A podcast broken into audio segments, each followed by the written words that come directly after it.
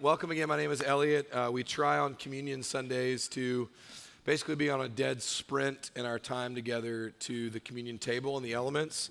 Um, so, in theory, I will preach a shorter sermon on Communion Sundays, the first Sunday of the month. Um, but no, it's perfect, right? So, we're going to do our best today and see how quickly we can get to the table, which will be the most precious part of the morning. But we are in the middle of a sermon series on. Uh, chapters 1 through 11 of the book of Genesis is our sixth week in the series, and we're looking at this origin story of all origin stories. Um, Moses, the prophet, wrote the book of Genesis to a formerly enslaved people that they might know two things primarily. This is the goal of the book of Genesis to tell the reader who the God of Israel is, and in so doing, to tell the reader who they are as well. So every mysterious page of every mysterious story tells the reader who the God of Israel is, and in so doing, who the reader is as well.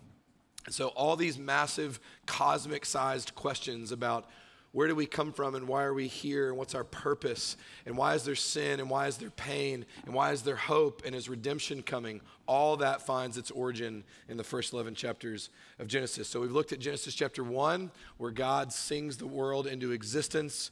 We've looked at after god made the world he rested on the sabbath day. We've looked at how that same god last week jonathan nash our napier pastor talked to us about this god who made and sang the world and then rested he also made for man a garden to dwell in and to delight in, the Garden of Eden. So we're in Genesis 2. If you want to turn there, we're actually going to go back to Genesis 1, one page, and read a couple verses from Genesis 1 to set the stage for what we're going to look at in Genesis 2. Genesis 2, ultimately for us, zooms in for the reader on the sixth day of creation. Genesis 1, seven days of creation, the seven day song.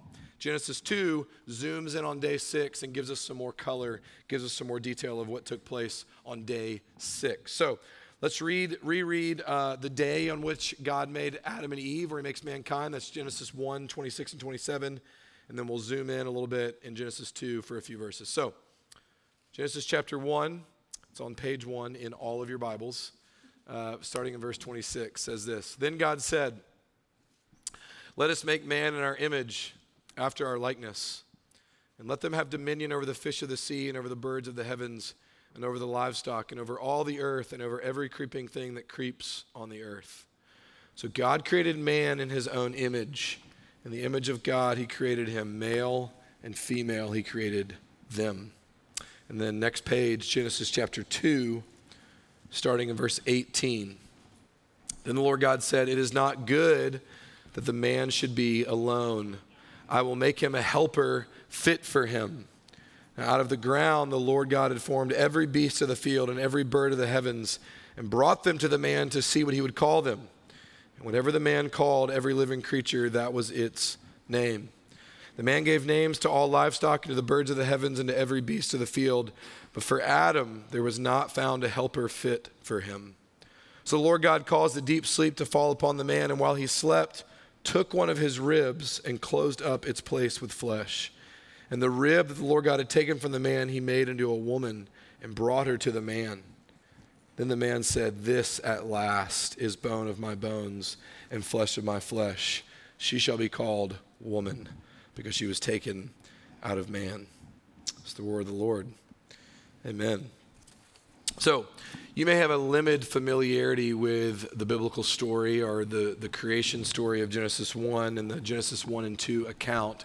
But if you were just an elementary reader and you were deciding to read through, just start the Bible on page 1 and 2, and you didn't have any familiarity with it, and you read Genesis 1 and you read the Song of Creation, and then you turn the page and you got to Genesis 2, you would be startled you would be shocked if you were paying attention because all through Genesis 1, the song of creation, there is this repeated phrase that happens over and over again at the end of each day. And behold, God saw all that he had made and said it was good.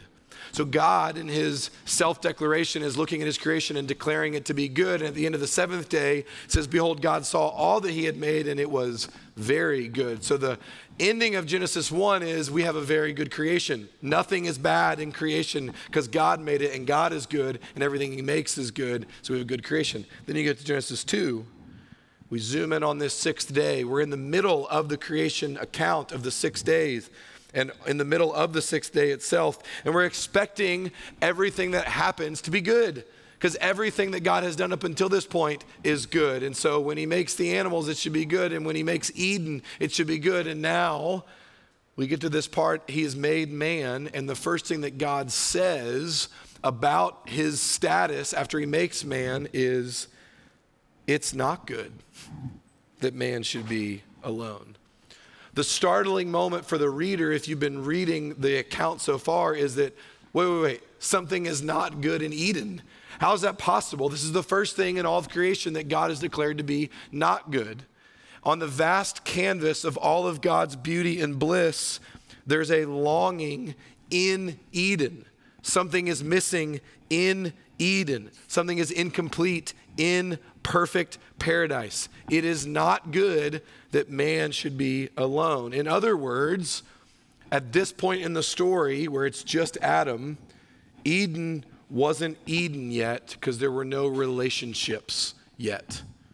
Humanity was not made for isolation, but for community. And you need to know that no religious group, no church, no ancient culture made up that fact. The Bible made that up because that's how you were made. Humanity was made for relationships. Humanity was made for community. Humanity was not intended to live in isolation. If we back up the story, this is why we read a few verses from Genesis 1. If we back up the story, we would see that mankind in, on, in the Genesis 1 account was made in God's image, which means, we looked at this a few weeks ago, humanity was meant to image God. We talked about this. But you can think of an image like a mirror. A mirror isn't the thing that it is reflecting, it's merely a reflection of the thing. So if you hold up a candle to a rock, you're not going to see the candle. But if you hold up a candle to a mirror, you will see the reflection, you will see the image of the candle and its flickering beauty and what it's trying to be. The essence of the self is actually reflected in the mirror. That's what mankind is. It's meant to reflect the maker that made them mankind, womankind was made in the image of God. And if you're reading Genesis 1 and you go, mankind is the only thing made in the image of God, mankind is the only thing meant to image God, everything else that God has made before he makes man and woman in Genesis 1, the references to God are all in the singular. And God said, and God made. God in the singular is making all things. But then when we get to the making of man and woman in Genesis 1, the self reference in Genesis 1 to God is in the plural. Let us make mankind in our image. This is God's self reference in the plural when he makes humanity. This is the Trinity Father, Son, Holy Spirit. If anyone tells you at any church that they understand the Trinity, leave. okay? But something we do know about the Trinity is that this is the eternal community of the Godhead. Father, Son, Holy Spirit, living in perfect harmony, perfect delight, perfect self forgetting, others glorifying community. They were loving and being loved. They were delighting and being delighted in. They were glorying and being gloried in. This perfect harmony of the Trinitarian Godhead that existed before creation. That community, Father, Son, Holy Spirit, says to us, let us make mankind in our image, which means that loving interpersonal relationships, community in its best sense, is at the center of the universe. That's what formed the world was an eternal, beautiful community. And that's who formed mankind and said, let us make man in our image. So, when God says this to us in Genesis 1, what God wants us to know, what God wants humanity to know, is that if we are made in His image and we are to reflect Him, part of our imaging God is that we were made for community. Meaning, you can't image God in isolation. All of us are on a quest, everybody. We're all drunk with this idea right now. Everybody, of finding ourselves finding our fully realized self, going on the quest to discover ourself. And there's so much that's good about that, and there's a ton that's wrong with that. But here's what we know based on Genesis 1 if you are going to fully discover yourself, you are not going on the journey of discovering a me. You are going on the discovery of, dis- of discovering and finding an us because you were made in the image of a community. You cannot fully find yourself in isolation. It is literally impossible because what's been hardwired into your DNA is that you were made in the image of a communal God. Adam can't image God if he is all alone. So when God makes man from the dust, and places him in the garden of delight, the Garden of Eden, there is something still incomplete about this picture. Mankind is not imaging God yet, fully, because mankind at this point is all alone, which means something for you. Let me apply this for you real quick. When you and I experience the pain of isolation, the pain of loneliness, it actually doesn't mean you are less like God. It actually means you're more like Him.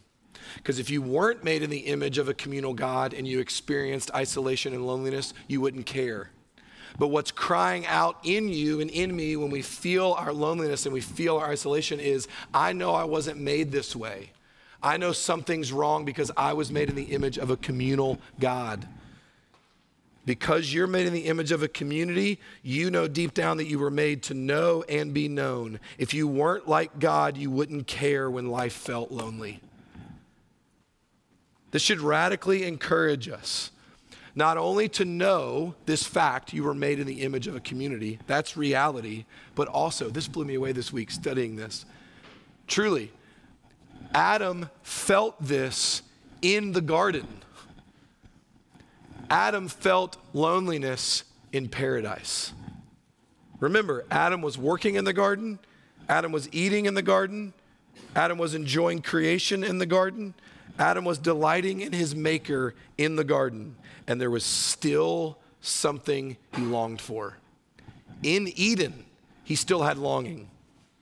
Adam was in paradise, and paradise couldn't do it. This is pre fall reality. This is pre sin reality. And Adam still had something that he was longing for in paradise, which means the deepest longings of your heart were not created by sin.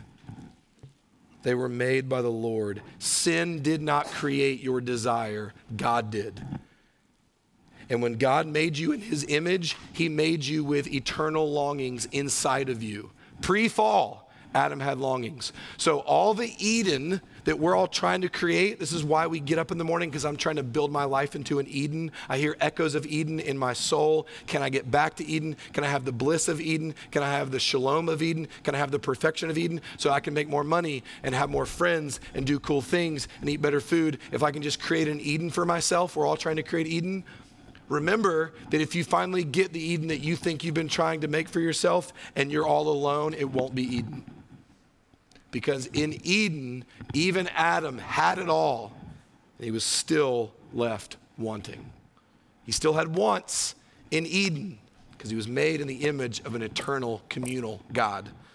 Ecclesiastes 3 says that God has placed eternity into our hearts. Do you know how big eternity is? It has no bottom and it has no top. And so the desire that you feel, the longing that you feel, is deeper than your body can hold because your body is finite, but you have an infinite amount of longing inside of you.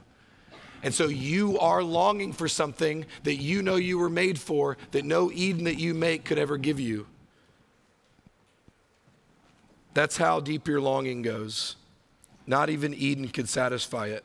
And, and, if you're all alone in Eden, and it's not because sin that you have those longings, it's because of your Maker that you have those longings. So, what does God do with this not good reality in a very good Eden? What does God do? How does He step into this unmet longing for Adam? So, God brings all the animals, all the, the, the birds of the air and the beasts of the field and the living it's kind of a crazy, hilarious scene to have these animals walking in front of Adam and having him naming them. But it's not, that's not just the historical fact to tell you that Adam named the animals. There is some agency and some dominion in that, but that's not what's going on here entirely. some of what's happening is the narrator is building the tension for you. It's not good that man should be alone. Let's try to meet that need. I know, let's go to all the other living creatures up until this point and see if any of those can meet the need for Adam. And none of them will do. Wonder what Adam thought when he saw the platypus, by the way. Just saying. Just saying. Could this be? No, probably not. But I just, hilarious scene. And so the reader is meant to feel the tension unfolding. He sees all the creatures and he's still alone. He sees all the creatures and he still has a longing. None of the beasts will do. And you can imagine the tension building because the, the animals that are being brought in front of them, brought in front of Adam, they've all got companions. They've been made male and female already. And so part of this is meant to increase the reader's awareness of Adam's felt need in this moment. It is not good that man should be alone and he's watching, you know, mama and papa grizzly bear walk by and going, but they've got somebody. They've got, where's, why don't I have someone fit for me? His loneliness builds. And then, verse 21, you can throw this up there. Verse 21 says this Lord God caused a deep sleep to fall upon the man and while he slept, he took one of his ribs and closed up its place with flesh. And the rib that the Lord God had taken from the man, he made into a woman and brought her to the man. Then the man said, This at last is bone of my bones and flesh of my flesh. She shall be called woman because she was taken out of man. That verse 23, when Adam finally sees Eve, he sings a song. It's the, it's the song of Adam when he sees the one that was made for him. And it says, it starts, it says, this at last. That Hebrew phrase is really weird. It doesn't really appear anywhere else in Scripture. But it's this like tension has finally built. I'm like at the pinnacle moment, and ah, finally, after all the naming of the animals, after all the longing, after all the enjoying of the garden with my Maker, and I still had this longing in paradise, at last, at long last, what I have waited for, at long last, what I have longed for is here. I was made for relationship, and here is woman, taken from me, and yet is mysteriously nothing like me. I have longed for this. Man is not alone anymore, and behold, it was very good. The imaging of God is now complete in the Garden of Delight.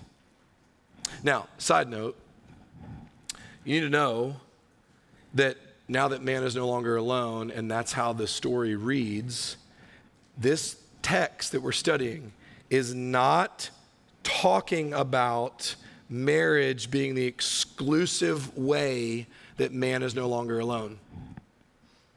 This passage is not saying that marriage is the only way to heal your loneliness. Ask any married person in the room, and they will tell you they are maybe more lonely than they were before they got married at times. This is reality. That sometimes marriage actually increases your loneliness. And so, the point of the passage, we're going to talk about marriage next week. That's the first wedding. It's beautiful. We're going to talk about it. But this passage is not saying that in Adam's aloneness, that he was brought a woman. And so, the only way to heal your longing in your aloneness is to get married. That's not what it's saying. What it is saying is that in his aloneness, what the Lord brought to Adam was someone not exactly like him, someone completely different from him. And so, this idea that, oh, marriage is the only way that I can have my aloneness healed is not biblical. And do you know that the Christian community actually should be and historically has been the place that actually welcomes singleness? and actually says this is a viable option as a part of this faith community. No other faith community in the history of the world would say that to you. Christianity is utterly unique in its approach to singleness. It's the first religious group in the history of the world to present singleness as a viable option. Jesus, our founder, not married.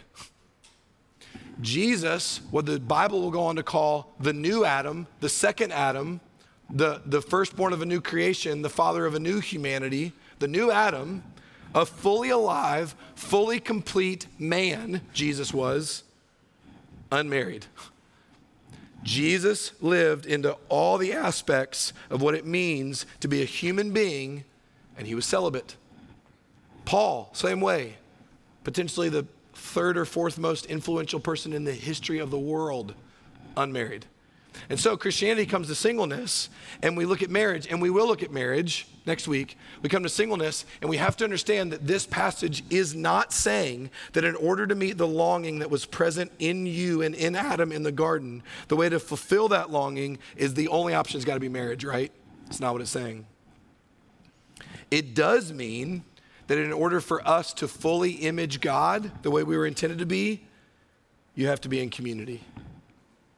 And maybe in your aloneness, what you need is someone who's not exactly like you. Maybe what it means is that we were made to be in relationship with people who aren't exactly like us. And that actually is how we begin to image God in community.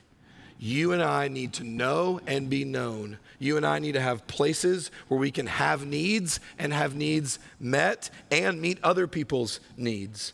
You and I need to have a place where we can, like the Trinity that we were made to image, where we can delight in the reality of being delighted in back and forth. Because you and I were made to image an eternal community. You and I were made for relationships. Relationships, the Bible would say, are vital. Community is vital. There's been the longest running health study in American history going on at Harvard since 1938. It's had like six different directors. The current one is a man named Robert Waldinger. Unfortunate last name, but he he gave a TED talk about this. I read I read journal articles about this this week. It's fascinating. They started tracking the health in 1938 during the Great Depression. They started tracking the health physical health, and they would go on to track the mental health. Physical health of 268 Harvard sophomores. At the time, it was all male. So, and they go on to track them and their generations after them for the next 80 years. It's still going. They've expanded their research to the, to the other generations. There's like 1,300 and something people in the study now. And here's the whole point we're going to study someone's entire life and track them throughout life, and we're going to study and try to project out the indicators that will tell us whether or not this person could be a physically healthy person. Like all the aspects of physical health, what, is, what are the indicators that will give someone like longevity of a healthy life? And here's what this 80 plus year old Harvard health study has discovered. The surprising finding in our research is that our relationships and how happy we are in our relationships has the most powerful influence on our health. Taking care of your body is important, yes, but tending to your relationships is more important. They have discovered, he says, that loneliness kills. It's as detrimental as a smoking or alcohol addiction on someone's physical health. Here's what Harvard just told you you were made for relationships. Thank you, Harvard. Genesis said that a long time ago. And actually, it adds to like your overall ability to be a healthy person. That you are not made to be in isolation. You were not made to be unknown. You were made to know and be known. And so, if that's the case, if relationships are this vital, if Harvard and Genesis would tell you you cannot thrive, you cannot flourish as a human being all alone, if that's true, what the heck happened? If it's not good that man should be alone, how come so many of us are? If we were made for relationships, how come having them is so hard? It's been said that Jesus' greatest miracle was having 11 close friends in his 30s. Like it is it is near impossible to know and be known. It is near impossible to bring the weight of this to a community and not have it just rip the scab off. What happened?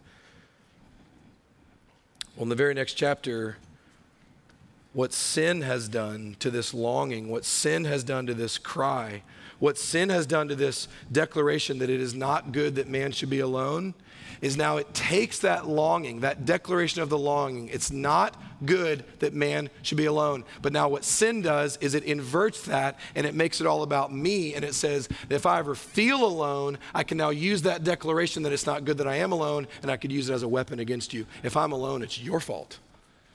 And what this declaration was meant to do, it's not good that man should be alone, was meant to be an invitation into our longing, into our Eden desire. But what we've done with the declaration is we've said, well, it's not good that I should be alone. So if I ever feel alone, there's a problem here. And what sin has done, and what we don't realize, is that there is often a massive chasm between two realities I feel alone versus I am alone. And what we want to do with this declaration that it's not good that man should be alone is say, well, that means I should never feel alone. And that's not what the text says. It's not good that you should ever be alone, but we don't know how to distinguish between the two. If I feel alone, then I must be alone, and that's not good, and it must be everyone else's fault who's made me feel this way. And the feeling of being alone, I feel lonely, has written a lot of songs. I looked up just like songs with the title Lonely in them, or songs that are about loneliness and it sold a bunch of records. Sting and the Police, Roy Orbison, Bieber, Akon, Mr. Lonely. That song still slaps. That song's an amazing song. Beatles, America. There's so many. There's so many songs that are dealing with this feeling of loneliness because we're all drunk on it. And we all believe I'm not ever supposed to feel this way. What the Bible says is actually there's just a declaration that you should never be all alone, not you have a right to never feel lonely. Those are different things. And so, because we don't like that feeling, we end up spending an inordinate amount, and I would say debilitating amount of time trying to never feel alone. Henri Nouwen, one of my favorite dead people of the last generation, has written a lot about this. Reaching out, his book, Reaching Out, so good. He says, even though we were made to never be alone, it does not mean in a post sin world that we will never feel alone. And so, what we do is we wait for moments and communities and places and churches and friend groups and families, and we demand that they be a place where no pain of loneliness exists, no separation of a relationship is ever felt, and we demand that these places rid me of all of my human restlessness.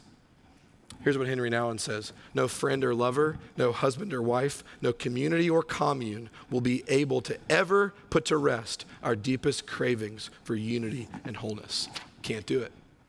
But we take our Eden longing, it's not good that man should be alone, and we burden with divine expectations every relationship we get into. Well, I feel lonely. It's not good that I should feel lonely, so you solve it. I saw a comedian recently who said, it was on Instagram Reels, who said, you know, one thing that millennials need to learn is just because we've discovered our problems doesn't mean that we just get to make everybody else deal with them. Like, I have anxiety. And he says, Oh, great. So, what are you doing about that? Nothing. I want you to deal with it.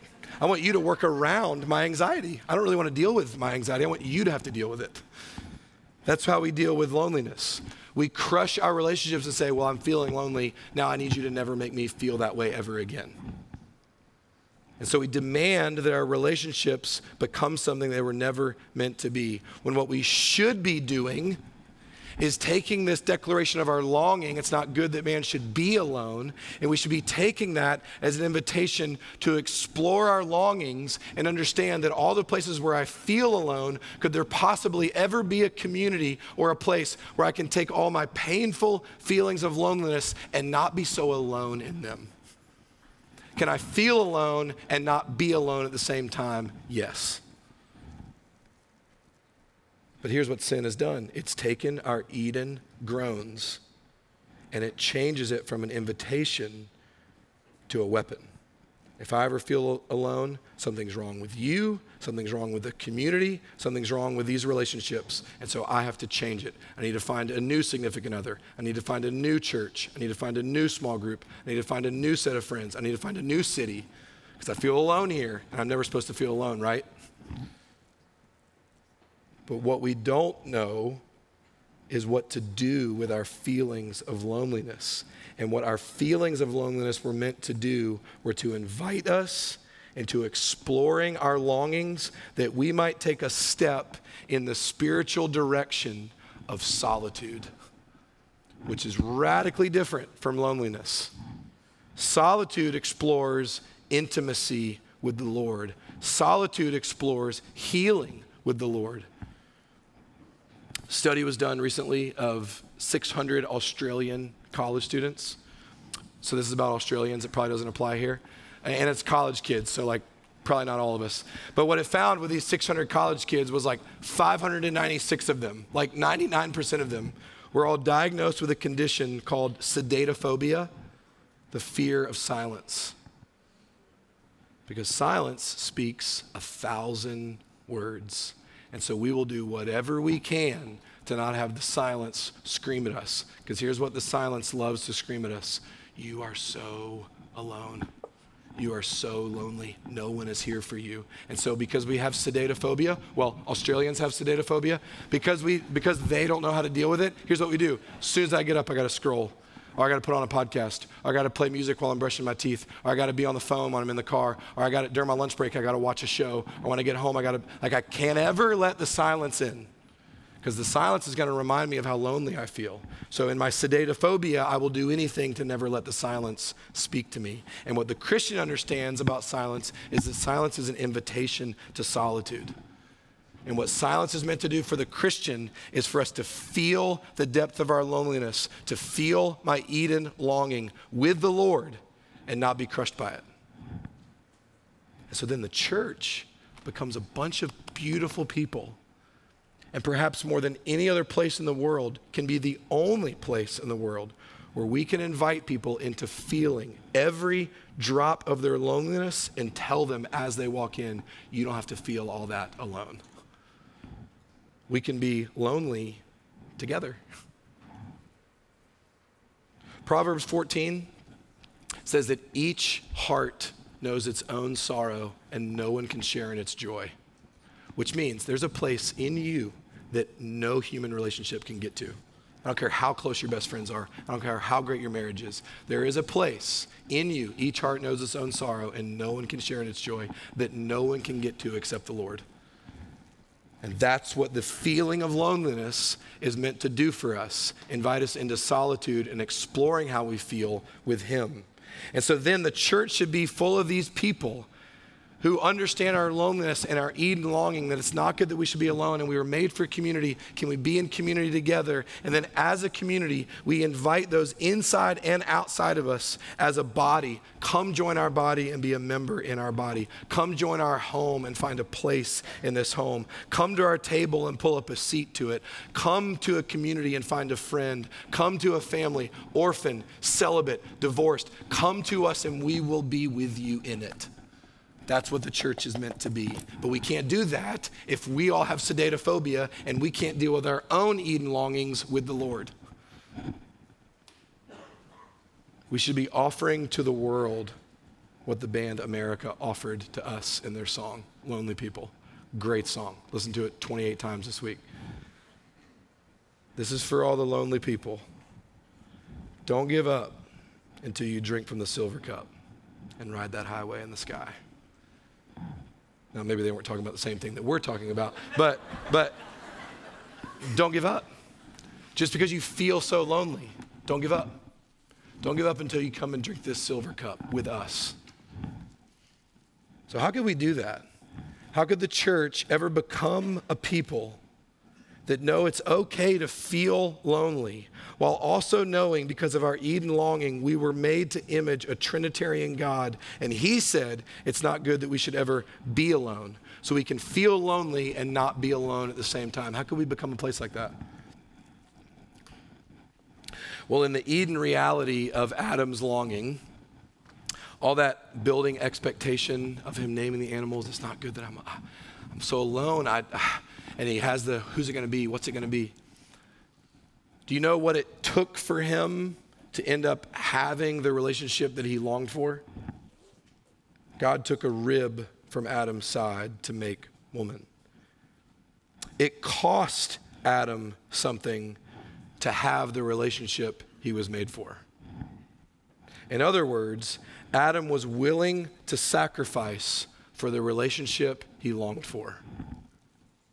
And it's evident in the story just how willing Adam was to sacrifice for this relationship because we hear his ending satisfaction. On the other side of his sacrifice, we hear his ending satisfaction at last, at long last, the one I have longed for. That's what Adam says. He sings a song about it. And then as the biblical story progresses, after Adam's failing in Genesis 3, we've referred to this, but we're told that there would actually come a new Adam, the second Adam. It's what Romans chapter 5 calls Jesus, our new Adam, the firstborn of a new creation, the patriarch of a new humanity. It's what Jesus is. He's the new Adam, the fully alive, the fully complete man. That Adam failed to be, Jesus didn't fail to be. And just like the first Adam, the second Adam would have a relational longing too. And just like the first Adam, the second Adam would have something and a relationship that he longed for so intensely that he was willing to sacrifice for it. Except the second Adam didn't just give up a rib, second Adam gave up his life. He gave up his blood. And after Jesus sacrificed for the relationship that he wanted, the church, his bride, we're told, Jesus now sees the one he sacrificed for the way that Adam saw the one that he had sacrificed for. Jesus looks at the church, Jesus looks at you and says, At last, at last, the one I've longed for.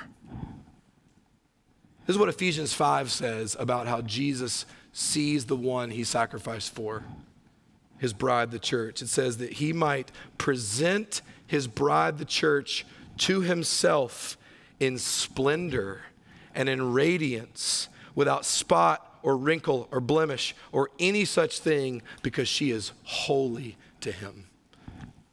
Let me put that sentence in Genesis 2 form. At last the one I have waited for. At last, the one that I have longed for. That's how Jesus views you. And so now, this Jesus who has given himself for you, this Jesus who was willing to sacrifice for you, promises that because he has sacrificed for you, you will never be alone. He will never leave you or forsake you. He is a friend that sticks closer than a brother, he tells his disciples. You cannot be cast out from him, and you cannot be plucked from his hand, John 6 tells us. And so you can be with Jesus at any time because he's always with you, because he's promised to never leave you. He's promised to always be with you, even to the end of the age, he says in Matthew 28. He is never leaving you, which means I don't care how lonely you have felt this week, not one moment of your lonely feeling have you ever been alone.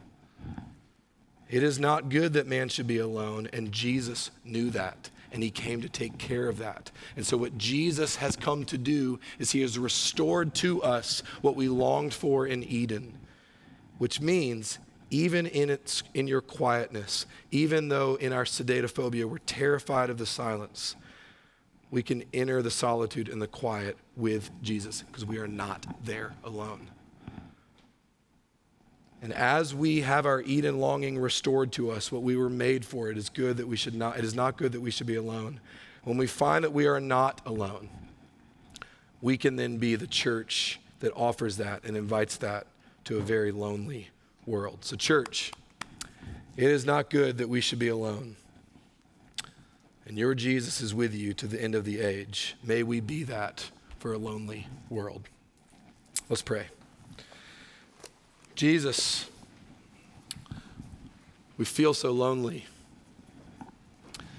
Like no one knows us truly, and if they did, they would leave us.